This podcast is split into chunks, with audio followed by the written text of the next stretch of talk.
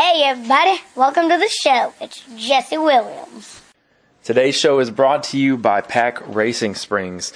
PAC Racing Springs is over a hundred years of made in the USA, top of the line spring technology.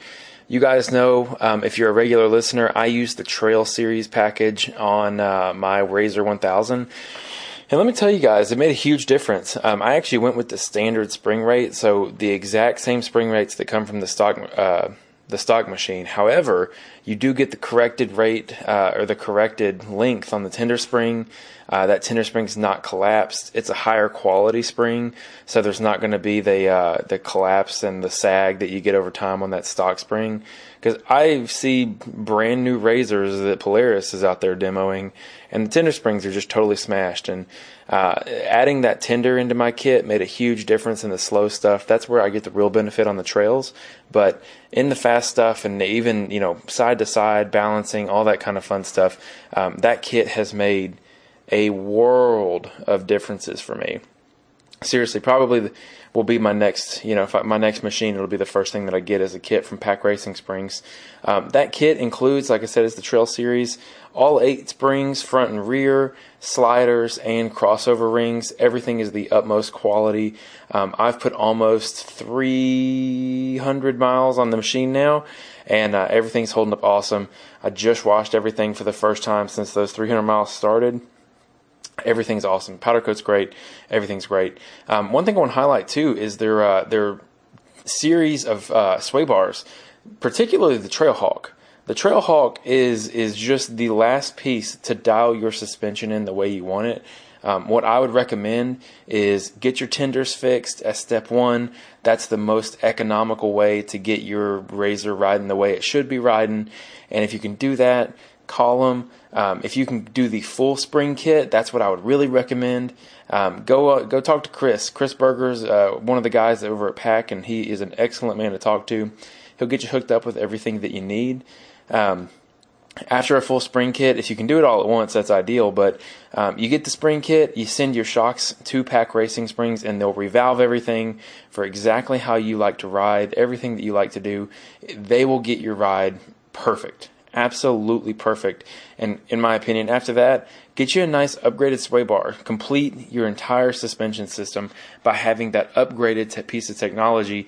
Again, over a hundred years of made in the USA material. Their customer service is incredible. An A plus plus rating from Racing on the Rocks. Um, all the encounters I've had with them, communication, shipping, everything was just absolutely incredible. So I really have enjoyed doing business with them. Not to mention that all the top names like Tim Cameron, Loren Healy, the list goes on. Um, use PAC Racing Springs as their go-to springs for all their cars. Um, it's just it's just the way to go, and uh, that you can get a hold of them at racingsprings.com. They actually offer a discount code, ten percent off. I don't think you can find ten percent off PAC Racing Springs literally anywhere. By the way, that's a really rare thing that they've done for us. With code ROR at racingsprings.com on checkout, or if you call and tell them you found us on Racing on the Rocks after you guys get your kit figured out, um, they'll give you 10% off. So I highly recommend it. A great, great staff over there. And like I said, if you reach out to them, or if you, even if you have questions, tell them Racing on the Rocks sent you. Uh, another sponsor of ours is Infinite Off Road. Infinite Off Road is the top of the line, cut through the bullcrap answer to all the lighting needs that you have. Um, I know you see it, I see it. There's a bajillion different ways and a bajillion different places you can buy lights. Infinite Off Road is where your budget and your quality meet. You're going to get the best light bar at the best price. Um, I personally have ran their stuff for forever. Um, I've had no issues with it ever. No water getting in bars or pods, no condensation, nothing like that. Um, the best part about it is if there's ever any kind of damage to them or anything like that happens, all Infinite Off Road products are covered with a 25 year you break it, they fix it warranty that even covers accidental damage. That includes light bars, light pods, mirrors with lights in them, wheel rings, rock lights, and light whips, and everything Infinite Off Road brand. I can't speak high enough of that team over there. Um, I've been with them since 2013, and they're the only company that will ever put lights on any of my vehicles. Um, I can't speak highly enough about them. They're on Facebook, and you can check them out at infiniteoffroad.com. Um, all Things UTV is our third sponsor, and again, pretty much I say it every time. everything I haven't talked about, all things UTV has it: wheels, tires, axles, drivetrain, performance, uh, seats, doors, anything you can think of. Uh, all things UTV catches the slack where the other companies can't pick it up. Um, their customer service is unparalleled. Again, I mean, I say it every single episode. You guys will not hear me talk about somebody that does not have just the greatest level of customer service. If you're on Facebook, you've seen Dustin Robbins. He's everywhere. He has the best prices. Um, I've seen he's thrown out some ridiculous prices for Rockzillas, Carnivores, and the Journey, uh, the Journey Bighorn lookalikes. He's got some crazy prices going right now, and um, that's all things UTV.com. I have nothing but positive things to say about everything. Um, dealing with them, this is great. Not to mention, Dustin is a racer. He's an extremely competitive racer in Ultra 4. Um, I believe he's even done some endurance racing. So uh, look out for him next year because uh, I know he's got some big things coming for his own. But uh, today on the show, actually, before we get there, let me give you guys a little tidbit on uh, myself. Uh, I'm getting married on the 5th of October, so there won't be an episode next week. Um, however, uh, we'll jump right back to it um, the following week or so. Uh, I'm gonna go on my honeymoon, and then when I come back, I'll uh, I'll get everything spun up. Um, we may have another episode this week, may not. Uh, we'll just kind of see how it pans out. It's getting to be a little bit busy right before that wedding. Um, but today on the show, we have Rich Trujillo. He is a senior product developer over at Horizon Hobby. And I'm not going to go into a long intro because this podcast is so self explanatory. I did everything I could to get the answers that you guys wanted. And uh, best part yet is he gives you guys an opportunity to reach out to him in this podcast. Um, he opens the door, gives you the avenue, tells you exactly how to get a hold of him. Um, so uh, for you guys who may are, are happy with the products that their team is pushing out, let him know.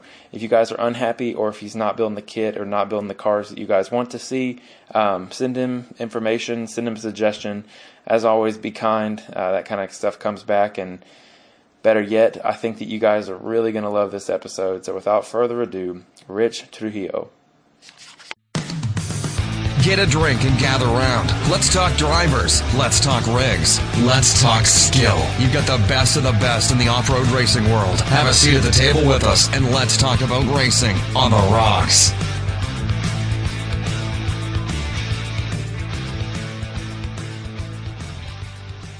Rich, how you doing? All right, doing pretty good, Jesse. Thanks for having me on. Yeah, no problem. I, I, I want to let you know that uh, I kind of, you know, shot in the dark with the invitation for the podcast. I wasn't sure if you were going to come back or not, and uh, I'm really, really excited that you did because, um, you know, I started talking to a few people and started talking to my team, and to be honest with you, I put a little like lead out on Facebook, like, "Hey, we're going to have so and so on the show this week." And I have gotten more responses from yours than I have any other driver I've ever had. And this will be episode 29 or 30. I can't remember. Oh, right on, man. Yeah. I appreciate that. Yeah, man. I, will cool. tell you, uh, people have lots of questions because uh, you guys are, you know, spoiler Horizon. Uh, you guys are pushing out a lot of really cool stuff right now, and uh, people have lots. You know, it's just a hot topic right now. But yeah, um, yeah. Be- before we jump into the uh, to the work side of things. Um, tell me a little bit about yourself outside the off-road world. Um, who is who is Richard? Who is Rich? Uh, what do you like to do? Uh, right on. Yeah, my name. So I'm Richard Trujillo. Um, I'm going on 50, believe it or not, here in January coming up. My goodness. Um, I've been doing RC stuff since I was 12 years old, awesome. and managed to turn my hobby into a career, and that's all I've ever done. So I've been pretty lucky for that. Yeah, absolutely. Um, on the on the family side of it, I got a couple kids. I got two daughters that are uh, older, moved out. They live in Omaha. One's a train dispatcher. One's a zookeeper at the Omaha Zoo. Very cool. Um, and then I got a 15 year old son who has well, he's going to be 15 in November. Who has absolutely no interest in RC cars. Really? But well, I think it's because he's been so exposed to them for so long. Yeah. That really, it's not that interesting to him. Yeah. Um, you know, he was when he was what was it, maybe five, he was doing the testing on the 5T, which was one of my projects. That's amazing. So he was little. yeah, he was little driving the cars, and, and he could drive them, but it just was one of those things that really hasn't stuck. You know, he's in the VR, building computers, and all that stuff. Yeah, I can but, uh, I can vouch for that because that that's what I do for a living as well. Oh, okay. Yeah, gotcha. That's really cool. Gotcha.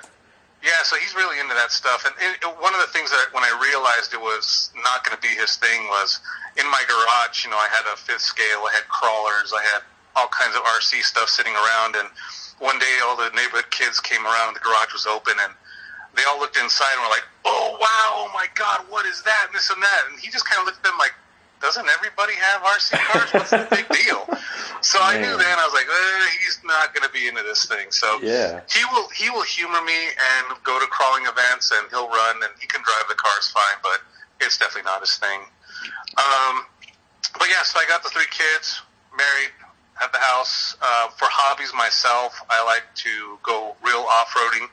Um, Yeah. Not hardcore. I'm not a rock bouncer guy. I'm not a hardcore rock crawler guy.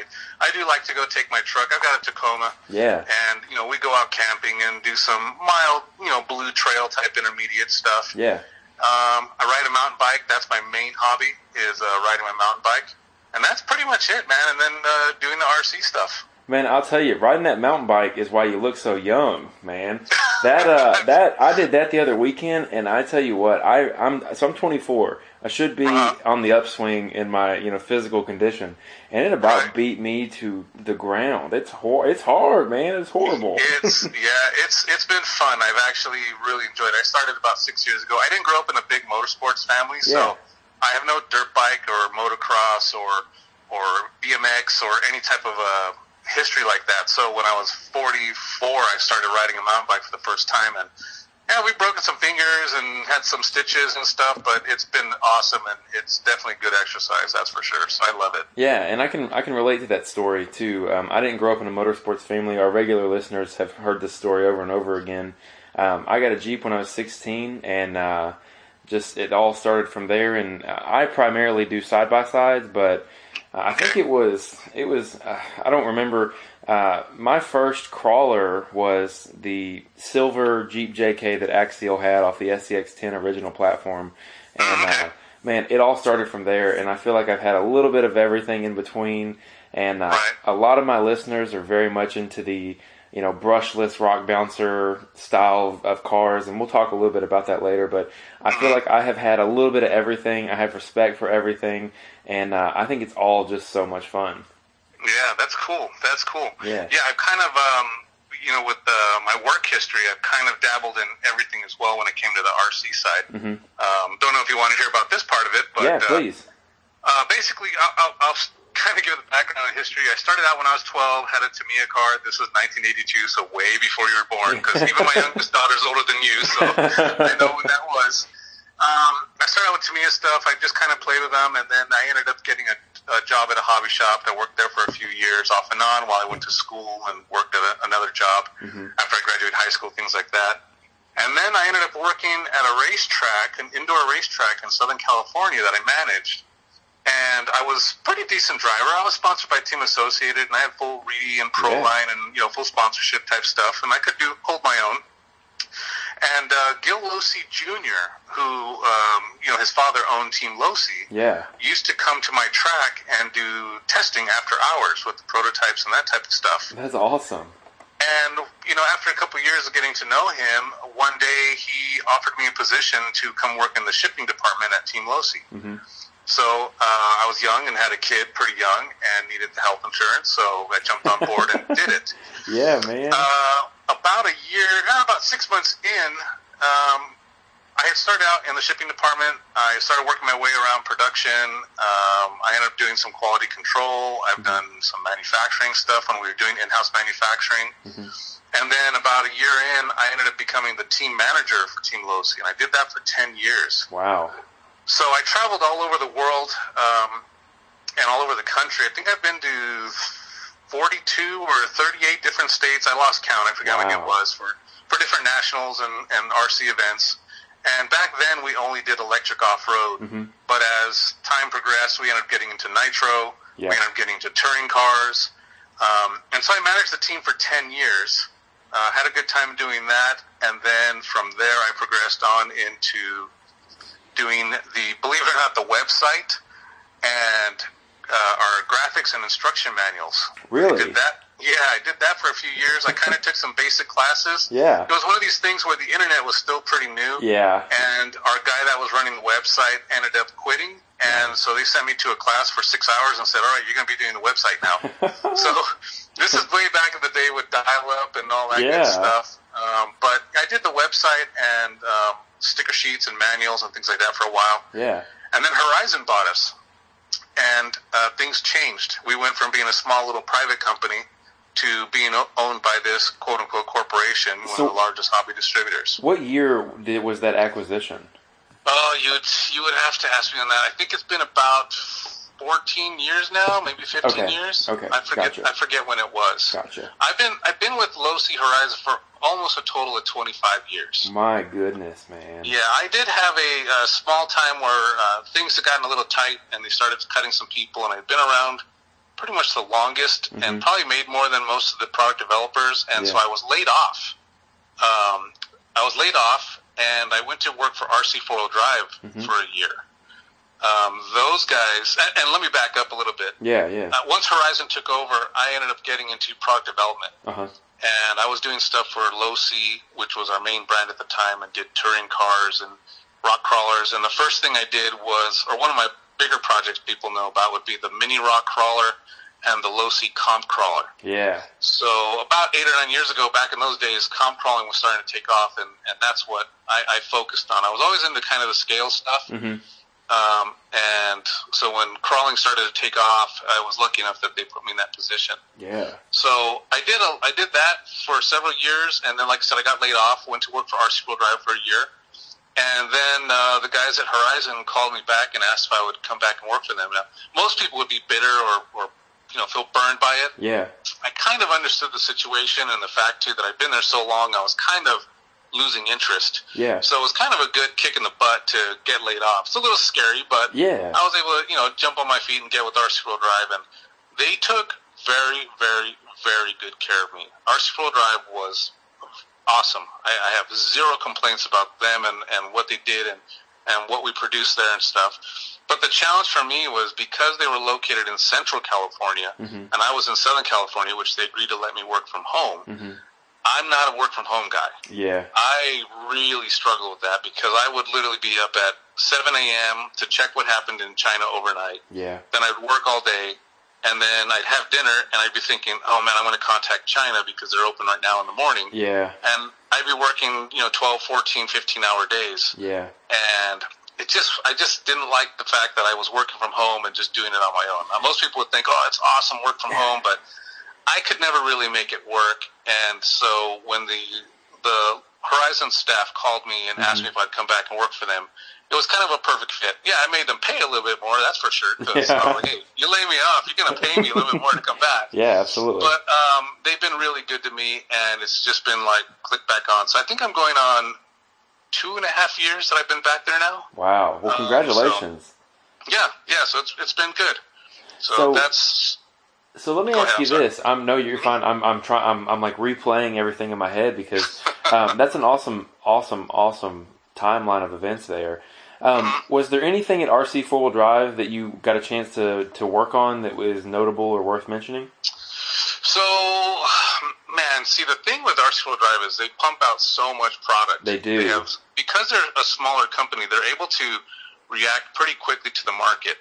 Um, so some of the things I worked on was like, uh, let's see here. There's even stuff that I know that still hasn't come out yet that we're working on that were Wow. pretty tough projects. Um, the Forerunner body. Yeah. That was that was my project. Um, I worked with one of the designers to get that done. Um, the I worked with several. We did several different tires, a ton of accessories. I mean, there was so much stuff. It's so hard to remember. I mean, literally, it was like a blur because I was there for a year and we just just were working on so much stuff. And then on top of that, they kind of brought me in too to help a little bit with the development of the manufacturing side and quality control yeah. um, because they were kind of a smaller company and I had been part of a bigger company, I had learned quite a bit of how we handle our quality control and, and maybe a numbering system and and uh, part numbers for product and different types of ways to kind of control the inventory and, and kind of keep an eye on stuff in addition to to doing a better job of, of checking parts to make sure they fit right. So I kind of did a lot of that on the background. You'll never really notice it, Mm-hmm. but that's kind of some of the stuff I got to do with them. So Well, that's- they were really cool about it. Yeah. That's awesome. And and man, that's the you know, I mean, that's what what you just described is what me is what takes a a company from I don't even know the correct word. Uh, you know, less than hobby grade, less than professional grade to a professional grade, and it's something that's really worth getting into. So the work Yeah. you did there, I mean, it's got to have you know such a huge impact. Yeah, I would. I would hope so. I mean, Tom and, and the guys at RC Four Wheel Drive were, like I said, they were really good to me, and um, they were very open to letting me uh, work on different types of stuff and, and bring some different processes in. I, I know that they've progressed from there as well. They've gotten a couple uh, good product developers there, another engineer. Um, they've got a pretty big staff working there now, so I have nothing but respect for those guys. They're still competitors of mine. Don't Yeah. get me wrong. I'm still going to battle it out with them, but Yeah. but you know, at the end of the day, when when I see Tom and the guys from RC Four Wheel Drive, you know, we just BS and have a good time talking and stuff like that. But Yeah. you know, ultimately, we're both trying to go at each other to like get that sale. So Yeah, you know. absolutely. So, so let me ask you. So, you go back to Horizon. Um, you know, what is the what is the? You said you've been back at Horizon for about two years, right? Right. Okay. So, what what does the last two years look like for you once you came back? Just a high level. You know, it was um, it, things just kind of progressed back where it was. So Horizon has in the in the in the surface development area, we kind of have a bunch of processes that are are pretty set in stone in a sense. So before we can come out with a crawler or whatever, we have to justify that it's a viable product in the market, that it's wanted, Yeah. and that it's actually going to make the company money. Because Yeah. let's face it, they're not in this to make everybody. Oh, let's make them happy that we made a Jeep or we made this and that. Yeah. No, it's it's, it's to be a, it's a profit. You know, to make a profit. Um, but be sensible about it at the same time. You Mm-hmm. know, the RC market is very, very sensitive when it comes to pricing, and and it, what blows me away is if you take a close look, vehicles that we were selling back in the early '90s Mm-hmm. are almost the same price as they are now. So, Yeah. you know, you buy a two-wheel drive modified buggy kit, and you're Uh-huh. paying almost the exact same price you did 25 years ago, and you have way better cars with much better technology in them, better components, better materials, tighter tolerances. I mean, they're just better, and yet we can't ask for any more than what we were doing 25 years ago. It gets it's it's a pretty tough market in that sense. Yeah, I would I would agree Um, with you. And I, I guess my question is is is there is there a magic number? Because it seems like most of the cars they either st- they stay right around this you know give or plus or minus fifty dollar price range for a car, and upgrades are typically you know in a fifty dollar plus or minus range. Is it really like that? I, I guess like um like i i are the, are the lines that clear in the sand for what people you know where people buy and where they don't buy? Yeah, it's a tight window, and I guess the biggest the biggest challenge for us is that there's a lot of stuff being made in China now Mm-hmm. that is not that good. That looks almost identical. I mean, you can find ripoffs of anywhere from the the Vaterra twin hammers Yeah. to the Axial SCX10 II. I mean, they're just dead nut ripoffs. Yeah. The quality is terrible, but because of the internet and social media, you can get access to those vehicles pretty easy now. Mm-hmm. And so those guys drive the prices down and make it difficult for us to. I mean, we're not making a million. You know, people look at us like, oh, they're making an SCX10 II and it costs them like thirty-five bucks. no, it doesn't. It's not even near that. Trust Yeah. me. Anybody who's out there listening, we are not making a monster killing off you guys. Yeah. Do we make a little money? Bit of money? Yes, we do. Of course, we got to be a profitable business, but it's not the margins that people think. Yeah. Um, you know, we have to make our margin. The vendor has to make their margin. Then we got to sell it to a dealer that's got to make their margin.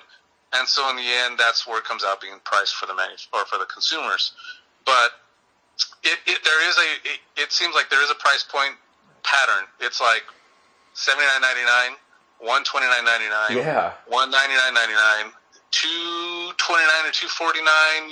Depends on you can start fudging a little bit on what what kind of product you're producing, Right. and then it just starts going up from there. Yeah. Um, so it's it, it is very very tough to to price out this stuff because again we we need to be able to make our money to keep you know paying the bills and have the place open and make a little bit of profit. Um, but at the same time too, you got to be sensitive to what the consumers are going to be willing to pay. Yeah. So yeah. it's it's interesting to see how that goes. So far, like I said, over the last 20 years, I bet it hasn't moved more than 10, 15 percent in either direction. That's pretty amazing. It's- yeah, yeah, That's pretty amazing. Yeah. So let me ask you this: um, What does you know? Okay, say for example, you say uh, we'll use the Jeep Gladiator as an example. Uh, so- something new has came out, and you guys, you know, you for example, pitch the idea. Hey, this is something that we want to build. Um, how does that process go in, in in time frame wise? You know, does it take a does it take two years to get a car to production? You know, kind of paint that picture for our listeners. Gotcha. Yeah. So what'll happen is if let's say we do like let Gladiator be a perfect example. That comes out. It's the new hot rig everybody wants. You know, it's the Jeep pickup truck finally and that type of stuff. Mm-hmm. Yeah, And it's on top of that, it seems to be pretty capable based on the Yeah. suspension and all the stuff they've done. absolutely. Um, so what'll happen is I will we'll be looking at you know a two we have a two year to three year plan set set already. Now the plan does allow for adjustments. So if let's say like the Gladiator came out, you can make adjustments to all right. We're going to move this in place of something else. Gotcha. And what'll happen is I'll put a proposal together like here. I- I believe we need to do a Jeep Gladiator, and here's why. It's a super popular vehicle. Uh-huh. You're going to have a lot of people out there with these things, customizing them. The scale market fo- kind of follows the same thing. Yeah. And I believe we can make it for this much money, and we can sell it for this much money, and this is how much I think it's going to cost to tool the vehicle. Mm-hmm. Now, when you tool a vehicle, it does take a little bit of experience. You kind of have to kind of do a couple projects, and you kind of get a flow for what it costs to make a mold, and what it costs to make a tire mold and a Right. body mold, and that type of stuff. So what I'll do is I'll put this all in a proposal, and Horizon has a really great program at work that we actually input this data, propose the number of vehicles we think will sell. We have to put in there what we think it'll affect on within our product line. Right. So if I come out with a Gladiator, I got to say, hey, well, the JK or the the Wraith 19 is going to take a 10 or 20 percent hit Right. on sales once this comes out. Right. So it's pretty heavy when it comes to that type of.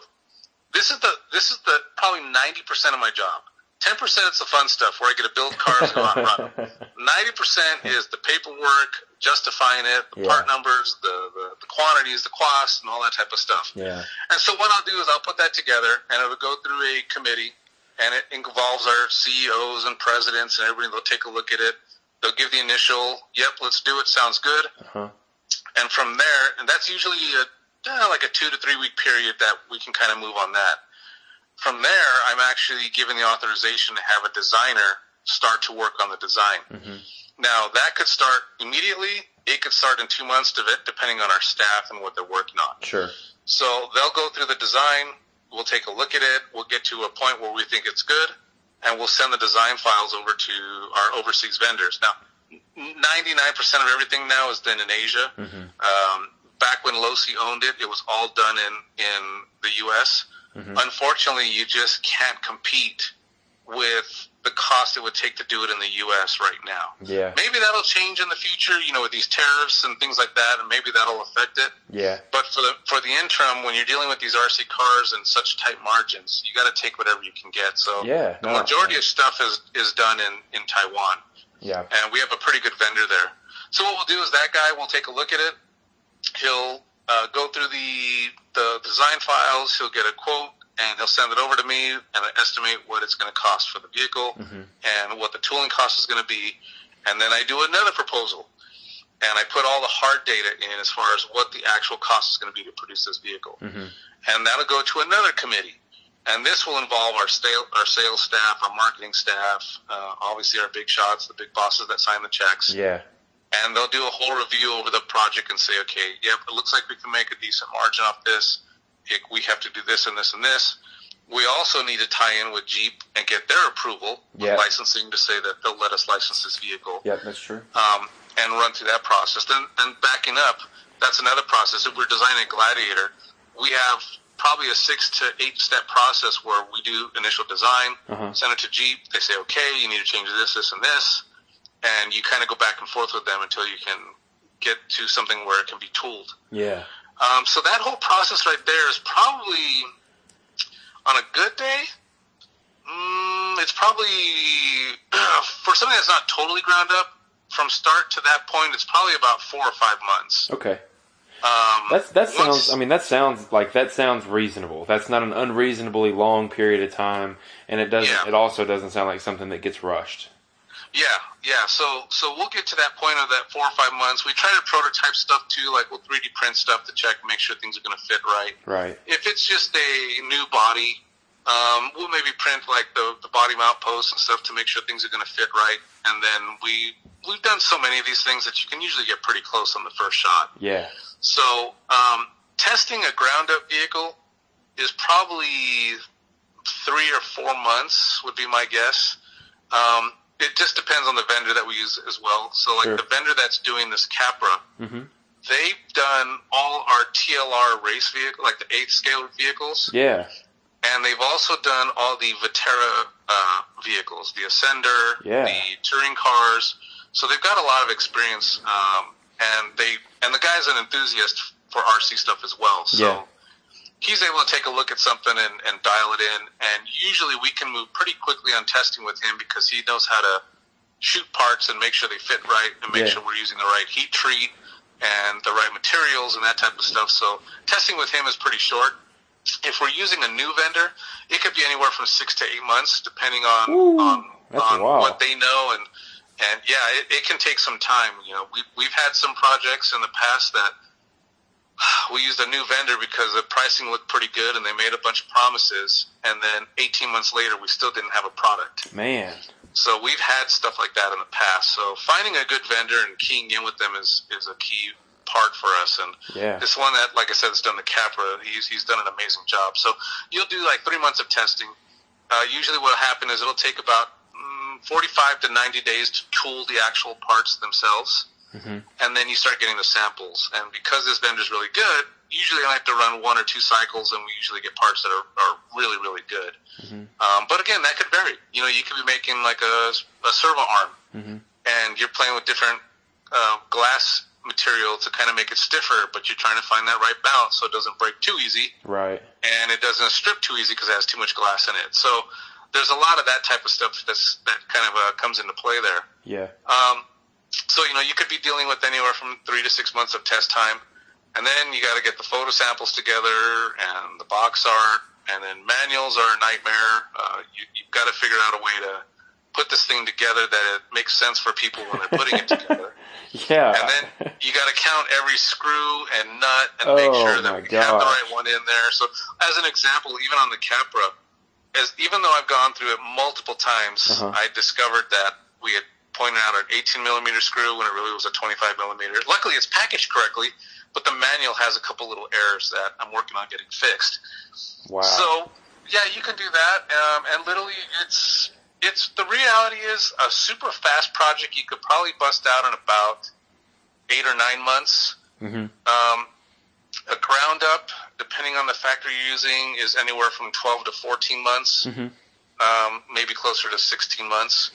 And then if you're using kind of a new vendor and it's maybe a totally new vehicle like the the 5T, when I ran that project, that was ground up fifth scale yeah.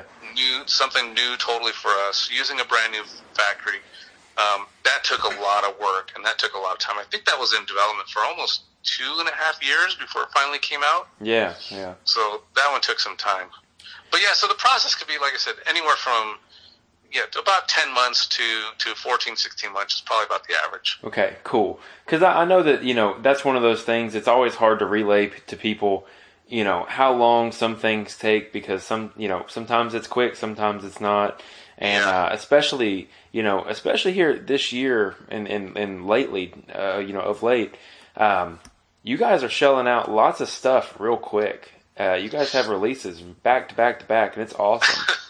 it seems that way, but it's been a while. Like uh, as an example, so basically, Horizon when they bought Axial, uh, I think we're going on almost two years now. I think in January or February it'll be two years.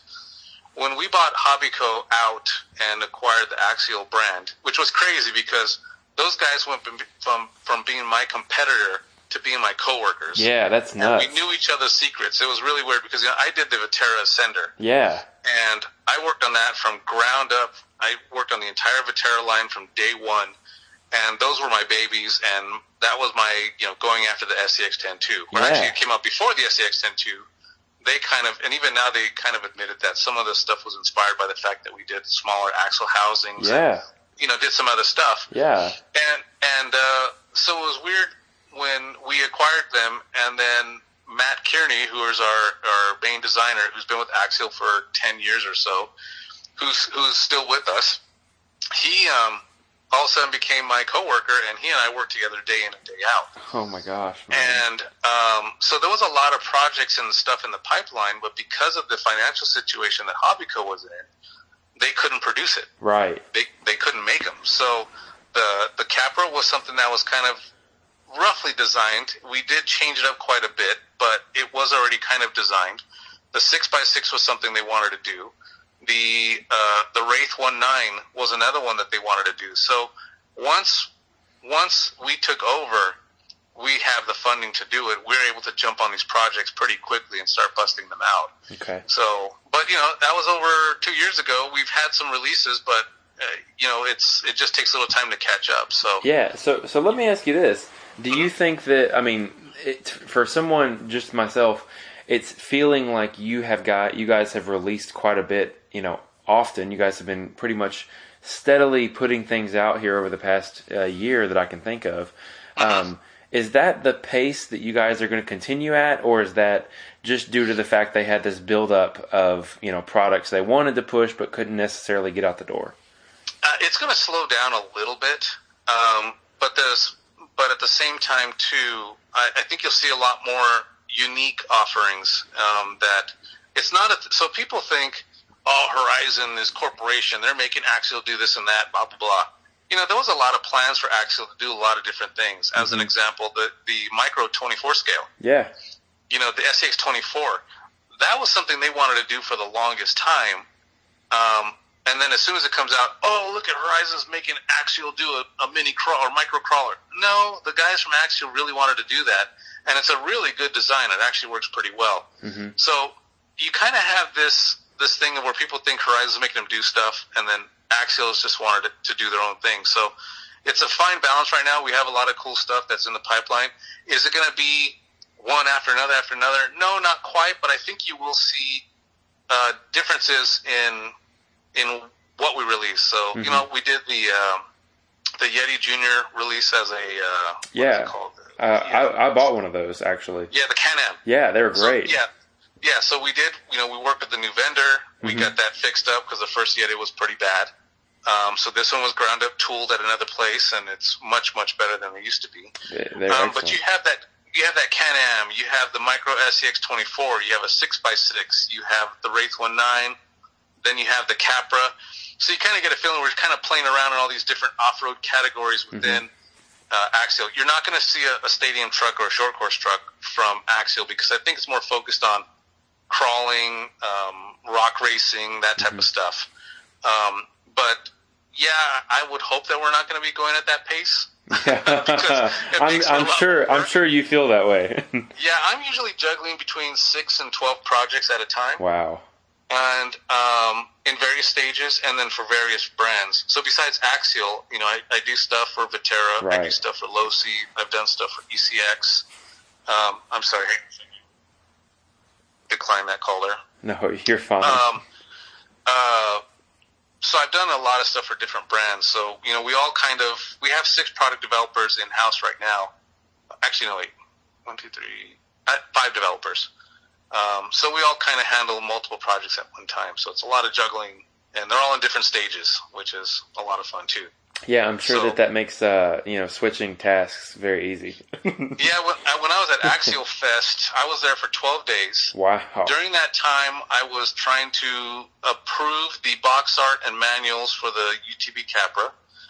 I was bringing out the 6x6 and doing the final approvals for that, um, as well as working on some other stuff that isn't announced yet that is in process as well. So, you know, it, it's it's always busy. There's always something going on. You, you, there's never any total fun time where I can just chill out and go play RC cars. But Yeah. you know. Yeah. I'm not complaining. Yeah, no, no. Don't get me wrong. I No. love my job. I'm very happy to be making RC cars for a living. So. Yeah. Well, I think that you, you painted a really a great picture because uh, you know I, think that you painted that not only do you yourself wear many hats, but um, you know there's there's some compartmentalization in, in branding, but also um, it seems that Horizon is pushing for a better you know a better end product and a better tomorrow for everybody, and everybody will rise um, together. You know that's Oh, kind of yeah. kind of the feel I get from that, and um, Yeah. you know as as someone Uh, uh, as someone who appreciates all the kinds of, of, of crawlers, scale, you know, uh, rock racers, everything in between, uh, I think that's cool because you guys have been building really neat stuff, and uh, I personally enjoy the fact that you guys are in every aspect. You guys are you don't build two of the same machines, which I think is great. Right. I'm, I'm actually really excited about, and it's not, I'm not trying to do any promotional stuff. I'm happy No. with what's happening with the Capra, but one of the exciting things with the Capra is this is really the first ground up vehicle that Axial is getting to use what they- they're able to, to use what they've learned from TLR, our, our racing program, when it comes to tolerances and materials and things like that. So as time progresses, I think all you're going to find is even better and better and better axial vehicles. Yeah, Um, you know, we've had stuff in the past, the issues with the SCX10 IIs, and it, it's grown a great option market out there because people have wanted to change the ring and pinion or change the materials on the axles or different types of things. Or they get pissed off because it was coming with plastic pivot balls mm-hmm. and not metal like everybody else was. Was well, that is going to change because we have different materials and stuff like that that these guys can take advantage of.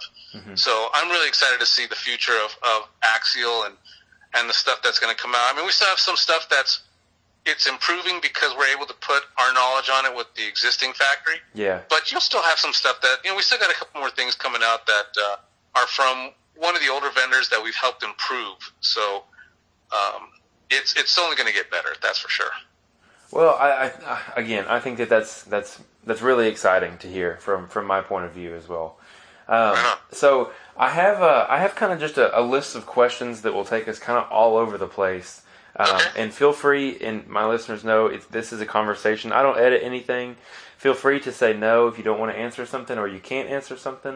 Um, Okay, no but. I'm just gonna I'm just gonna talk for a little bit. Uh, the first Okay. thing I want to talk about is the Capra. Um, you, you you addressed it a little bit on your Instagram. Um, explain to our explain to me why is this not a 1.9 bomber? What kind of makes it different?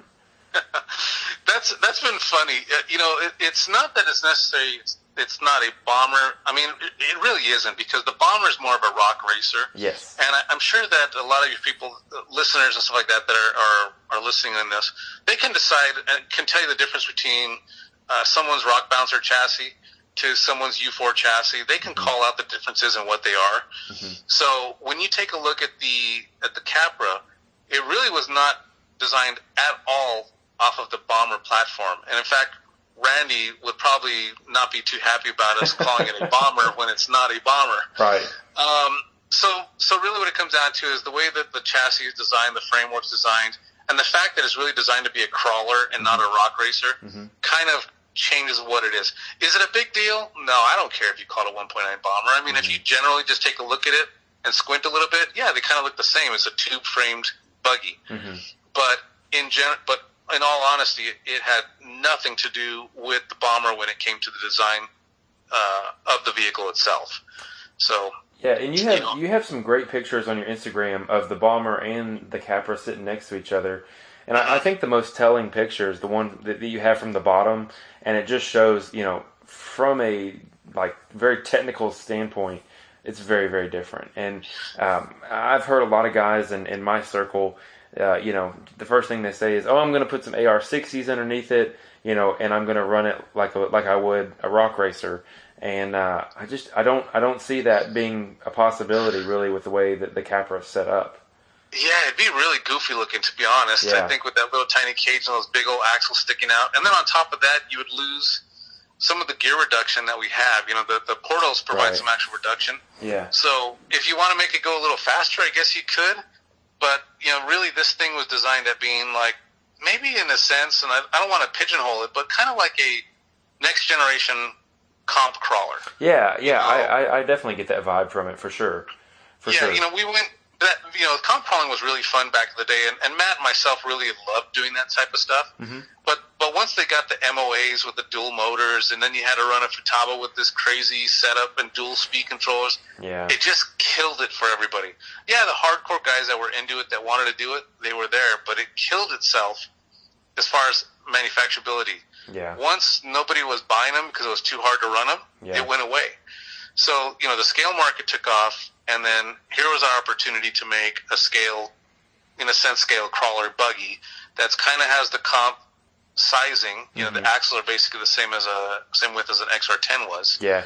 but you know, it's a shaft-driven portaled buggy that looks a little more scale realistic than this Volkswagen, Yeah.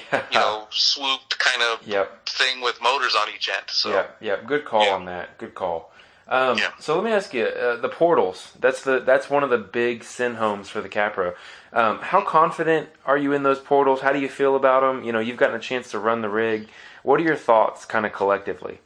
I, I'm so I'm gonna. I feel real confident about it. Now, of course, once it gets into your guys' hands, the stuff you guys do, Yeah. or some of the times like things I can't imagine. Sure. But I can tell you that some of the testing I did was on carpet, fully locked, 4S 3100 kV motor in it. That's so power right there. yeah, I, I mean we're talking pulling wheelies, Yeah. and, and letting off the just going into full lock and flipping it over, and then jumping on the throttle again. And I, I've been beating on them pretty hard. Uh, I, I feel pretty confident that we're going to be okay. Do I recommend 4S? Man, not necessarily. yeah, you don't that's you don't power. need that much power. Yeah, and it's kind of winging it up there. You know, you get the RPMs going because it's geared you know pretty low. Uh-huh.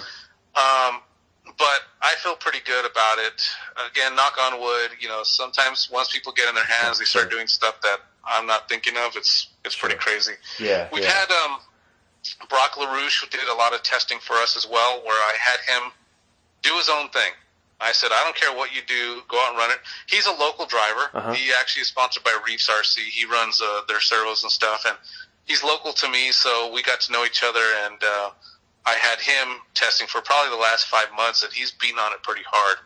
I'll be dead honest. I can tell you exactly some of the stuff that I've broken Mhm. that has been addressed, and I feel confident has been fixed. I've actually only had two main things that were issues. The first one was the servo arm. Uh, the initial design we had, uh, so we have like a metal insert Yeah. and then a plastic arm. Now people are going to say, "Why'd you do that? Why don't you do a metal one?"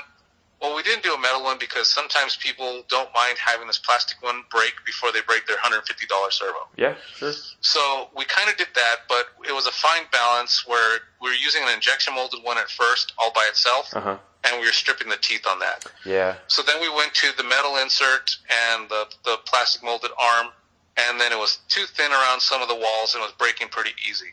So we went and made that thicker, and since then, I have, it's taken a lot to break it.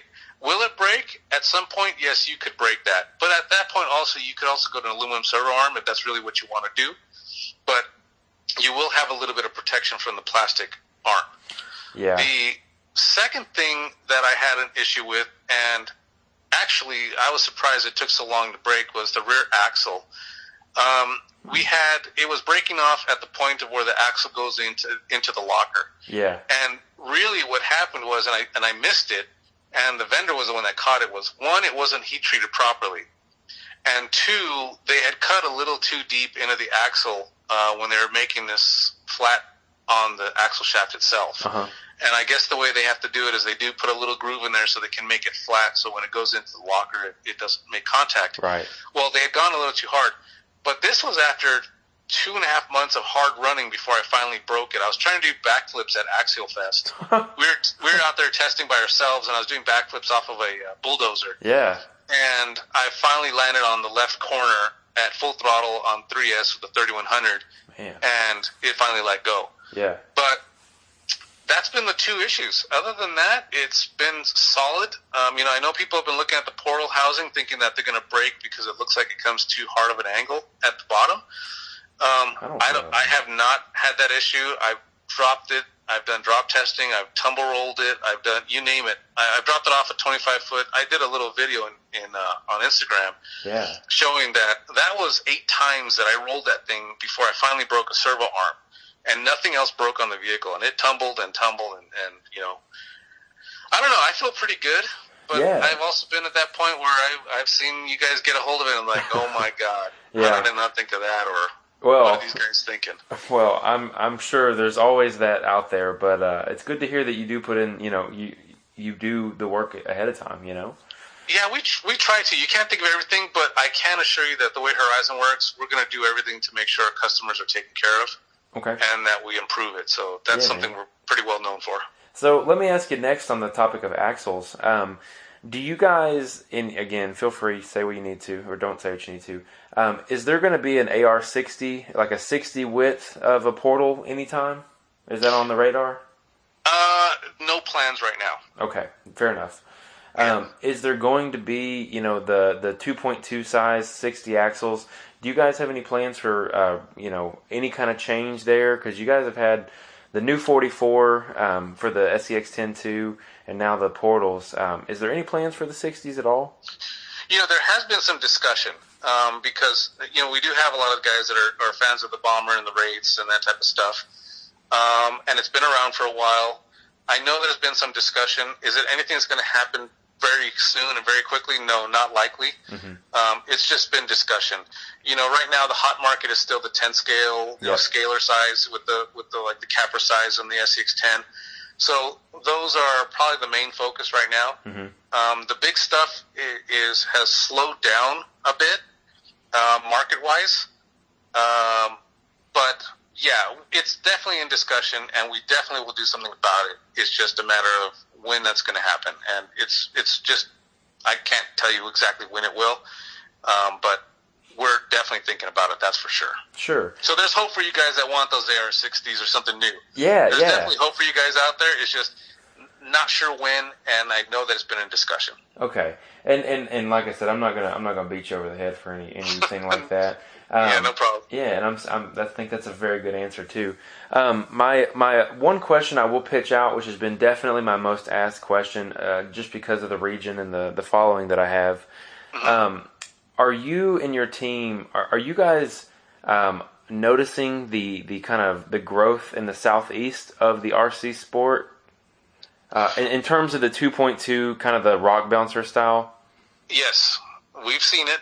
I think it's really cool. Um, we have definitely thrown some up on the chalkboard of, of, of a rock bouncer. Um, the one thing that, and so this is where the hard part comes in. Sure. Rock bouncers are just, and, and I- I'm not trying to offend any of you guys. You're not going to offend anybody. You're so okay. rock bouncers are kind of like oval guys that are kind of like lowrider guys that are kind of like semi truck guys. It's a very niche market. Mm-hmm. So in the South, it's it's extremely popular. Mm-hmm. Um, but let's say in SoCal, you, you just don't see it.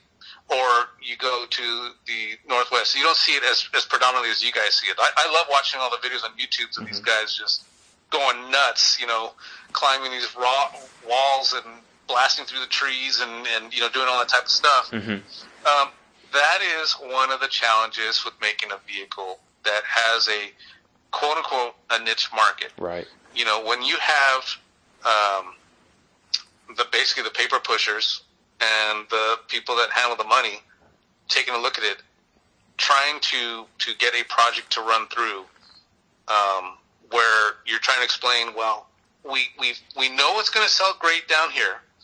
We're not sure if it's going to sell anywhere else, but it's super cool, and we think it can happen. Well, that's where it kind of becomes a tough battle to make it happen Sure. in, sure. my, in my opinion, what the what I would do, and, and, and just to give you guys an explanation of how we would work it, what I would try and do is play the, the whole. Well, look, it's kind of like a high speed monster truck, mud bogger, rock crawler. Mhm. So now I'm kind of pointing at a bunch of different things. Yeah. So if I can kind of get them on board to understand that it's not too nichey, then then sometimes we can make things happen. The next challenge is it's got to be credible to you guys. Mhm. If you guys are into rock bouncing, I can't just go put a cage on there. And uh, we've seen, you know, if if you're out there on the internet and you go and see some of these things that are made in China, you can tell it's some guy who's not into scaling, Mhm. knows nothing about off roading or rock crawling, and he's looked at some pictures online and said, "I think it looks like this, and this is what it is." Yep. And you guys can pull that apart all day long and say, "Give me a break. This guy knows nothing about that. Look Right. at where his links are. Look at what he did. Why did he make it like that?" that's one of the challenges of of making some things that are uh, are kind of a unique market. So I think there's a, a market for it. I think that it can be done and and maybe created as a basher type vehicle. Mm-hmm. You know, because it's got a full roll cage, it's all wheel drive, it would be fast. I think there's a place for it. It's just a challenge of again convincing you know the the, the, the bean counters that hey, Yeah. this is a viable product. Yeah, no, I, I absolutely agree with you. And um, to be honest with you, I, I feel the same way. And I think that your your idea about you know making this semi-universal platform that becomes the you know the mud truck, the monster truck, and the rock bouncer. You know, I think a lot of those shared parts are there because you know a, a lot of the guys here. Um, a lot of the guys they start with the bomber or they'll start with a custom chassis. Um, I'm sure you've seen them floating around, and, and and all the parts are there, and and Right. and trying to, I'm trying to be, I'm I'm trying to keep them in mind while I say this, but also um, have a business perspective and trying to be realistic about it. Um, You know, there, in my opinion, all the parts are there, and if there was a way for for a produced cage that you guys could build, or just a chassis, because the bomber chassis works. I mean, uh, I, I don't know, you know, I don't. know, I feel like I may be grasping at straws here. Um, even like a even like a builder a build build your own kit cage type thing. Um, You know, that's even uh, an answer for those guys. But uh, you know, it's one of those things. I, I definitely get your side. Um, there, uh, one one question that was posed to me a couple times was um, if anyone from Horizon was ever interested in coming out to a, a southern race, or I believe they have them in Texas, and there's one in New Hampshire as well. Um, uh, you know, you guys are more, always more than welcome to, and uh, you know, again, I, I think that you have a valid argument uh, for justification on you know why it's such a head scratcher. Right, right. and- Uh, well, first of all, I would love to get out there. Yeah, uh. There's so many times I'd love to get to different events, and it's it's a little challenging. Like you know, Axial Fest was crazy because that was 12 days, and that was our event. That's a long time, Um, yeah. But but they do they do have a little bit of a budget for the developers where Sure. we're allowed to go and, and check things out, and that's something I definitely would love to do. The the thing about doing uh, a like a builder's kit or something where you can put that together. One is, and again, I'm not trying to give you guys reasons why we're we're not going to do it Sure. or that we can't do it. I just want to explain a little bit of, of some of the things that are involved in trying to make it happen. So, yeah, you have the axles and you have some of these parts that are from the bomber that would work. Well, the next thing is trying to get the vendor, because they have so many other projects and vehicles that they're working on, they don't always just work on axial stuff. Each vendor usually works on multiple brands for us.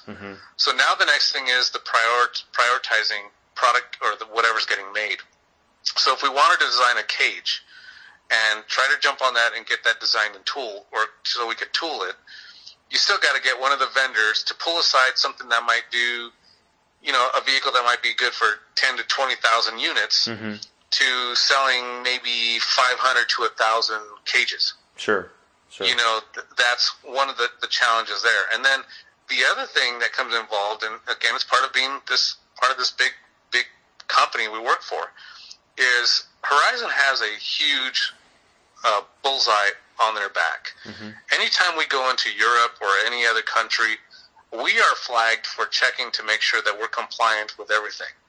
And you know this wouldn't be an rtr it'd be a kit. Yeah. but as an example, some countries, the shock oil may not be legal to bring into to the country, How interesting. and all it takes is one company or one person to contact their government, and then we're on their radar. wow. Same thing for Germany. Germany is probably the toughest when it comes to bringing in radio-controlled vehicles, the RTRs. Yeah. You've got to pass all kinds of compliant testing. You got to do the the wheelie bin logo has to be just the right size, and the UAE and all these other types of things that have to be on there. Wow. there's a ton of that stuff that's involved and that adds more time to a product as well. So when you're making these decisions on some of these products you have to look at okay we've got to have a manuals team be able to put this together. It's got to make sense. We've got to find a factory that has the time to tool this thing. And then we need to be able to package it and price it for a price point that will get these guys happy to do it. Mm-hmm. But then I say, uh, but I might only sell a thousand units. Mm-hmm. Oh well, that you start to drop down the priority list. When Yeah. You got, you know, uh, uh, a monster truck or a or a fifth scale or you know something something kind of new. So I'm not saying it won't happen. Mm-hmm. I'm not saying that it can't happen because if they hadn't taken the chance on doing rock crawlers back in the day, we wouldn't be where we're at within our industry, which is probably one of the strongest categories. Yeah, I agree with you. You know, Yeah. you know, when we did the comp crawler and the mini rock crawler back in those days, they were like, "You got, you want to do a what?" It goes, "How slow and and what's what is fun about that?" You know, trying to explain to them that Yeah. I want to spend your money to make this vehicle that goes four miles per hour and it crawls over stuff. Yeah. And meanwhile, everybody's pushing the we got to go 35, 45, 55, Yeah. 65 miles per hour and jump farther and jump bigger and have bigger tires. That was a tough decision to get them on board. Luckily, we had some pretty good management that understood, hey, there's a there's a viable product here, Yeah. and they let us do that. So I'm not saying that a rock bouncer is out of the question. Mm-hmm. It's just definitely when when I do hear it quite a bit, like, well, they could just do this and take this part, and you could do this and this. Yeah, you you could if that was the only thing you're doing Right. but there's just so many things going on at the same time that it gets tough to prioritize some of these things and get get all these cool things out. Like one of honestly, one of the things I've always wanted to do was to figure out how to do a airbag slash hydraulic looking type of lowered truck or Yeah. or car. I thought it'd be fun to have a radio that you could operate and lift and do side to side and front to back Yeah, that would be you cool. know, things like that. It's just there's not a huge market for it, and maybe it'll sell, maybe it won't, but it gets put down lower on the priority list. Yeah, absolutely, absolutely. so- Well, what I well personally, I, this would be my last pitch for it because uh, again, I'm I'm speaking for the followers here who who won't have the opportunity to talk to you. Um, there's a there's a couple of Facebook groups. Um, one being RC Rock Bouncing, uh, which is uh, run by uh, a guy named Nick at RC Command. Um, shout out to Nick. I promised him I'd, I'd throw his name out there for him. Uh, but uh, he he's a great guy. If you guys ever have any interest, he's an excellent person to talk to, and he he's the one who runs the uh, the RC League for the uh, National Rock Racing Association in the Southeast. cool. So he's a good guy to have um, in the in the the thought cloud. If the if the thought ever comes back and uh, if it ever gets a little more real, and you guys have any um, desire for anything at all, that's your guy right there. Cool, you know, the, and and there is, like I said, I do have a desire because I love that stuff. Yeah, I, I, yeah. I love it. I think um, one of the things that if anybody who's part of those groups or wants to get a hold of me, like you, like you got a hold of me, you got a hold of Yep. me on Instagram. Yep. Um, you know, I'm, I'm old RC underscore rich, or you can contact me on Facebook as well. I have two accounts. I use one for personal, just for home stuff, but then I have an RC account that's I think it's Rich Trujillo, Okay. uh, Rich RC Trujillo, or something like that on Facebook. Message me. Let me know. Um, invite me into these groups. I, I, I'm always open and want to see all this cool stuff and and make these cool things. I'd love to do it. Awesome. It's just like I said. There's so many other projects on at the same time. It's it's it, there's got to be a, a demand for it. If we get enough, you know, emails and and not that I really want a whole bunch of PMs from everybody, but the more I have it, the more I'm made aware of it, the Yeah. easier it is for me to be able to start pushing on it and and see if something can happen. So Well, that, that's great, man. Uh, my job, my job, my my job, as always, is just to raise the flag. So everybody, you've heard it, uh, and you know what to do. So, um, thank you for open. thank you for opening that invitation because, uh, Oh, like yeah, I said, sure. that, that's been a good one. Um, but Yeah. to move off of that topic, uh, a, a couple of times I did. I got asked one of the questions that people were interested in knowing was. Uh, what are are there any more plans for the Losi microcrawler, or did the SCX twenty four kind of take that? the SCX 10, SCX 24 took that. Okay. Um, the Losi microcrawler, actually, the company that we used to use to make that one um, is no longer around. Gotcha. And quite frankly, I, I ran those projects as well. And believe it or not, I was doing the Losi microcrawler at the exact same time that I was working on the Losi 5T. That's crazy. So on my desk, I literally had you know four, three, four, five millimeter hex wrenches and giant fifth scales on my desk with prototype parts next to micro crawlers with these one millimeter hexes and the little Phillips head screws and stuff on there. That was working at the exact same time. That's awesome. So I I did it was heavily involved in all the micro crawlers, but honestly, and this isn't because it's Axial now and I work with the Axial brand, the SCX 24 is by far a superior product than the Losi microcrawler. And and honestly, for us to just battle within ourselves, it just doesn't make any sense. I, I fully You know? agree with you, and that's that's Yeah, the answer that I was kind of fishing for. Uh, Yeah. it's it. I I think that I think that again, people get stuck on brands and still think that people are you know, eh, why would you go to war with yourself? You kind of nailed it. right, right, Um, that- right. there's no reason I to mean, there's that. still, you know, there's still going to be some stuff where Losi's going to compete against Arrma, for example. Yeah, where we have uh, our sixth scale and they come out with the seventh scale or whatever it is. We still like to have that type of, of, of stuff going on. Mhm. But then when it comes to like Losi, a, a microcrawler just doesn't fit the brand anymore. yep, Um, you know, you still have the Nightcrawler, which is a solid seller and just keeps trucking along. I mean, I think we're on the third version of the Nightcrawler that's awesome. and uh, it's it just keeps trucking along. People like it, but for Losi to come out with a, a crawler that would compete against Axial, it just doesn't make sense. You know what I mean? Yeah, yeah, I Um, fully so- agree with you. I think they're trying. We're trying to develop the brands to have what what they are good at, but then there will be some bleed over between potentially Axial and Arrma and Losi, um, kind of you know dabbling a little bit on our style to their style. You know, Yeah. so it'll be interesting to see where that goes. But you won't get a lot of that because we definitely want to differentiate that and not step on our own toes. Gotcha. Um, so I got two more things I want to ask, and then and then we can kind of wrap things up. Uh, my first one is a compliment. Uh, the Wraith 1.9 is the best crawler you guys have ever made, in my opinion. Oh, awesome. Outside, outside, I haven't gotten a chance to run the Capra yet, but man, I bought one of those and I absolutely loved it. That whole platform is just awesome. So you guys knocked a That's- home run there. I appreciate that. That was actually my first Axial project I Man, did. So I'll, I'll tell you, I, I did not expect that to come out. Uh, that one was one where, you know, you guys kind of put some teasers out in the marketing department. Uh, and when I saw it, especially that orange one, man, I was just like, I've got to have it. so it works really well. It was just, again, it's just a home run. You guys did great with that. awesome. Um, Awesome. my Thank you. only other thing that I wanted to ask, and I had a couple people ask about, was um, it looks like the Yeti has been discontinued. Is that correct? Mhm.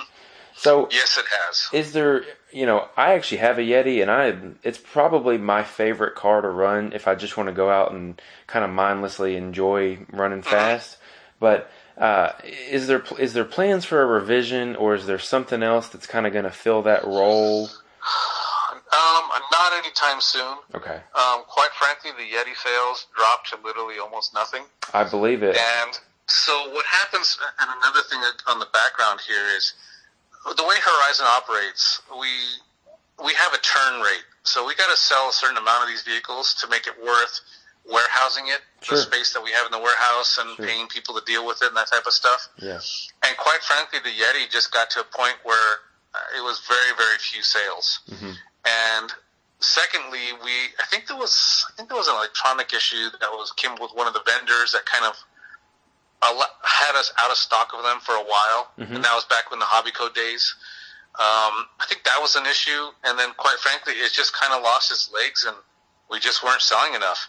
And then you have the Losi Rock Rey, which you know, I, personally, I- now I worked on the Losi Rock Rey as well, and the. Losi Baja Rey. Mhm. Did the Losi Rock Rey come out as cool? Was it as relevant? No, not really. I, you know, I kind of hated the body on it. Um, i liked and it that i thought i thought it was cool well, and, and then you had the design of, you know, back then our director of uh, surface development was really hot to trot on bottom loading battery trays. uh-huh And it does kind of work in some vehicles, but we've had more people that have not been happy. Like the the uh, well, the Baja Rey goes and the Rock go through the back, um, but it was still kind of developed to be coming from the back or without moving the removing the body. Mhm. We've had it kind of back and forth on that, but at the same time too, the Rock Rey still sells pretty well yeah and was doing quite a bit more numbers than the Yeti hmm and that's why the Yeti was pretty much discontinued. I think we still have some in stock, so if if there's any in stock and you've been thinking about getting one, definitely get one because even if today we said, you know what, let's do a new revision, you're talking, like I said, you know, Yeah. ten, twelve, fourteen, sixteen 10, 12, 14, 16 months before something would be back on the market. gotcha So gotcha it's it's not in the plans right now to re-release it. and we're definitely not going to do a Yeti score truck because the score truck was just too slow, and we have the Baja Rey, and it's twice as fast as that. So Yeah, yeah, and that's that's definitely not going to happen. I, I definitely understand it. I think that uh, from what I've seen, the guys that have the Baja Reys, once they kind of get them fine tuned to how they drive, they seem to work really well, and uh, everybody seems to enjoy them. So um, Cool. I definitely see that that that niche being filled. I, I hadn't even thought about that to be honest with you. Yeah. Um, Yeah. It's so funny, just the just the brand crossover right there. Even even as we're sitting here talking, I'm like, ah, I forgot that they were the same. They were you know all in the same house. Um, Yeah. uh, so uh, I guess that's pretty much all the questions I had for you.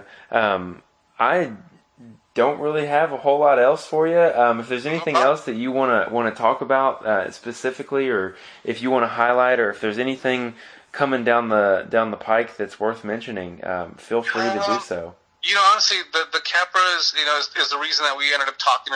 You know, initially. Yeah, Um, I'm really excited about that thing. Uh, uh, but but again, you know, sometimes, like I said, you know, I can't predict what you guys are going to do with them. hmm So if there's any issues and anybody has a problem, or if you guys notice something in the manual, or you guys notice that hey, this part doesn't have a groove or whatever, one, call our customer service because these guys kick ass. They're like the Costco of RC. I mean, it drives me nuts sometimes when I see what people are getting warranted and fixed, but they re- we really take pride in taking care of our customers. yeah, that's awesome. But two, don't be afraid to let me know. Shoot me a PM, shoot me a message on on Facebook or whatever.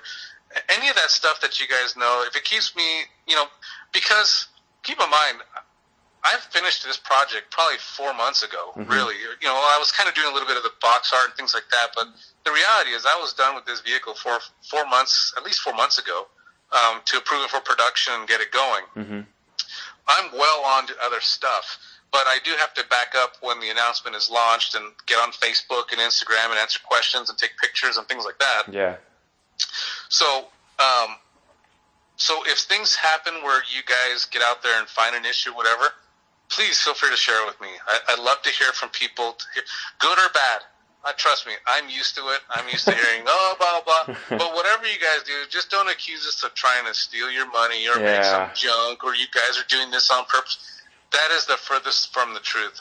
We have a huge, a killer group of passionate RC enthusiasts. Everyone that works in the product development group is into RC. The engineers are into RC. We don't have anybody who's came from the photocopy market and they designed copy machines and now they're going to design an RC car. gotcha. We don't have that. You have to be passionate and into it. And that's what we have here. And I guess that would be one thing I could answer. People want to know how do I get a job? How do I get your job working as a product developer? Or I want to be a designer or whatever. Um, really, you kind of have to not only be in it, but you got to be practical about what's involved and realizing things don't happen that fast. And if you can learn product development skills as far as um, maybe project management courses uh, for people that might be going to college or maybe you want to take a night school and, and that type of stuff. The other thing is you kind of got to be ready to move to Southern California or Champaign, which we do have our radio um, and our accessories and uh, the batteries and dynamite and that type of stuff there Yeah, you got to be prepared to do that. But there are a few and far between jobs in that in that market. But you know, if that's what you're into and you want to try it, that's kind of what you got to do. Is just be an RC enthusiast and then have an education in design or or product development, and then keep an eye on our website. A lot of times we have career offerings, and you know that's how you can try and get in there, um, and go from there. well, that's But great. yeah, that's pretty much. It. I just want to make sure everybody knows that. Hey guys, we're we're into this. We love this stuff. We all love different types of RC, and none of us are in it to screw you guys or make a bad product or make something on purpose and this and that. I I, I see that stuff on online. So many, I just laugh when I see all this stuff. But for whoever's listening, keep in mind that's not who we are and how we do things. We really take pride in what we do. We want to make it the best that we can, and uh, Horizon really supports us pretty well to, to make these things happen. So Yeah. I appreciate the time letting me talk to you guys and, and talk to you and answer your questions. And hopefully it wasn't boring and was informative for you guys. Yeah, I don't think uh, I don't think boring is, is ever is ever the word I would use to describe, uh, especially not this interview. But uh, yeah, I, I, really enjoyed it personally. I got to answer, you know, a lot of these questions were partially my own questions and things that I had thought about over the time. But um, Rich, thanks for the time today, man. It's been great. Uh, if you'll hang on for a second after we get off the line here, um, we'll talk for a few minutes and then I'll uh, I'll get everything sent over to you. But uh, where can people find you? I know you mentioned it earlier, but on Facebook and Instagram, where can people find you at? Yeah, so on Facebook, I believe it's Rich RC Trujillo. Um, you can just look up Rich Trujillo, and, and it's spelled T R U J I L L O. Um, you can find me there on Instagram. It's old RC underscore Rich. Um, you'll find me there. And then if you, quite frankly, you want to get a hold of me, I'm easy to get a hold of. It's R Trujillo at horizonhobby.com. Same if you got something you're interested in asking me about, um, I'll get back to you as soon as I can. Um, bear with me. I, I'm not going to tell you what we got coming out with. I'm not going to tell you what it cost. I'm not going to tell you when it's coming, but I'll be happy to answer the questions as best I can. So feel free to email, especially if you got an issue with a product and you want to share some information. That's awesome. One thing I will say too, if you want to send me a product idea, keep in mind, I probably won't totally hear it because I can't authorize it and say that we're going to do it because then you're going to tell me that and sue me for doing your product. so good cover. I, I, like that. So if you've got something that you want to patent or you got this crazy idea, I I'm not going to listen because I can't chance it. But feel free to give us product feedback. I'd love it all day long. All right. Well, Rich, thanks for coming on the show, man. We'll close it out here, and uh, I hope you have a good rest of your evening. Thanks, just appreciate it. Hey, everybody. Thanks for listening to the show. Um, again, awesome, awesome companies to deal with that support us. PAC Racing Springs at racingsprings.com. Over 100 years of spring technology and performance. Uh, top drivers such as Tim Cameron, Loren Healy, Ultra 4 leaders, Southern Rock Racing leaders, everyone seems to use PAC Racing Springs, so the proof is in the pudding there. I don't need to speak any more to the reputation other than just saying those things right there. The top drivers choose PAC Racing Springs. Uh, their website is racingsprings.com. They give all Racing on the Rocks listeners 10% off with code ROR at checkout.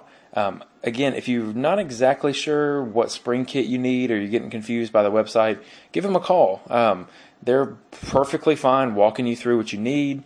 Even if you don't know what you need, they'll talk you through uh, you know, they'll be as technical with you or as little technical with you. If you call them, say, "Hey, man, me and my buddies, we like to go ride. I don't, you know, my wife comes with me, and I put a cooler in the back," and they'll definitely spring your car exactly how they want it, or exactly how you want it. Excuse me. And you can even send them your shocks, and they'll spring it, revalve your shocks, rebuild them, and get the whole nine yards, and get you back riding like you've never ridden before. PAC Racing Springs at racingsprings.com, code word ROR for 10% off at checkout. Infinite Off Road is also an incredible company that I love to do business with. Um, check them out for their rock lights, their uh, light whips and wheel rings, light bars, light pods, everything you can think of light. If it's Infinite Off Road brand, it is covered by a 25 year you break it, they fix it warranty, no questions asked. You just send it in and they'll warranty it. Awesome stuff right there, ladies and gentlemen. All things UTV covers up where those companies don't. Axles, drivetrain, comfort, performance, tunes for every kind of vehicle, every kind of side by side, anything you can think of, they've got you covered there. They also now have Apex powder coating in house, so everything comes to you powder coated or has the option to come to you powder coated. Dustin and his team are really doing some awesome stuff. So without further ado, ladies and gentlemen, thanks for listening. Leave us five stars wherever you're listening because it really does help the podcast. And I hope you have a great rest of your day.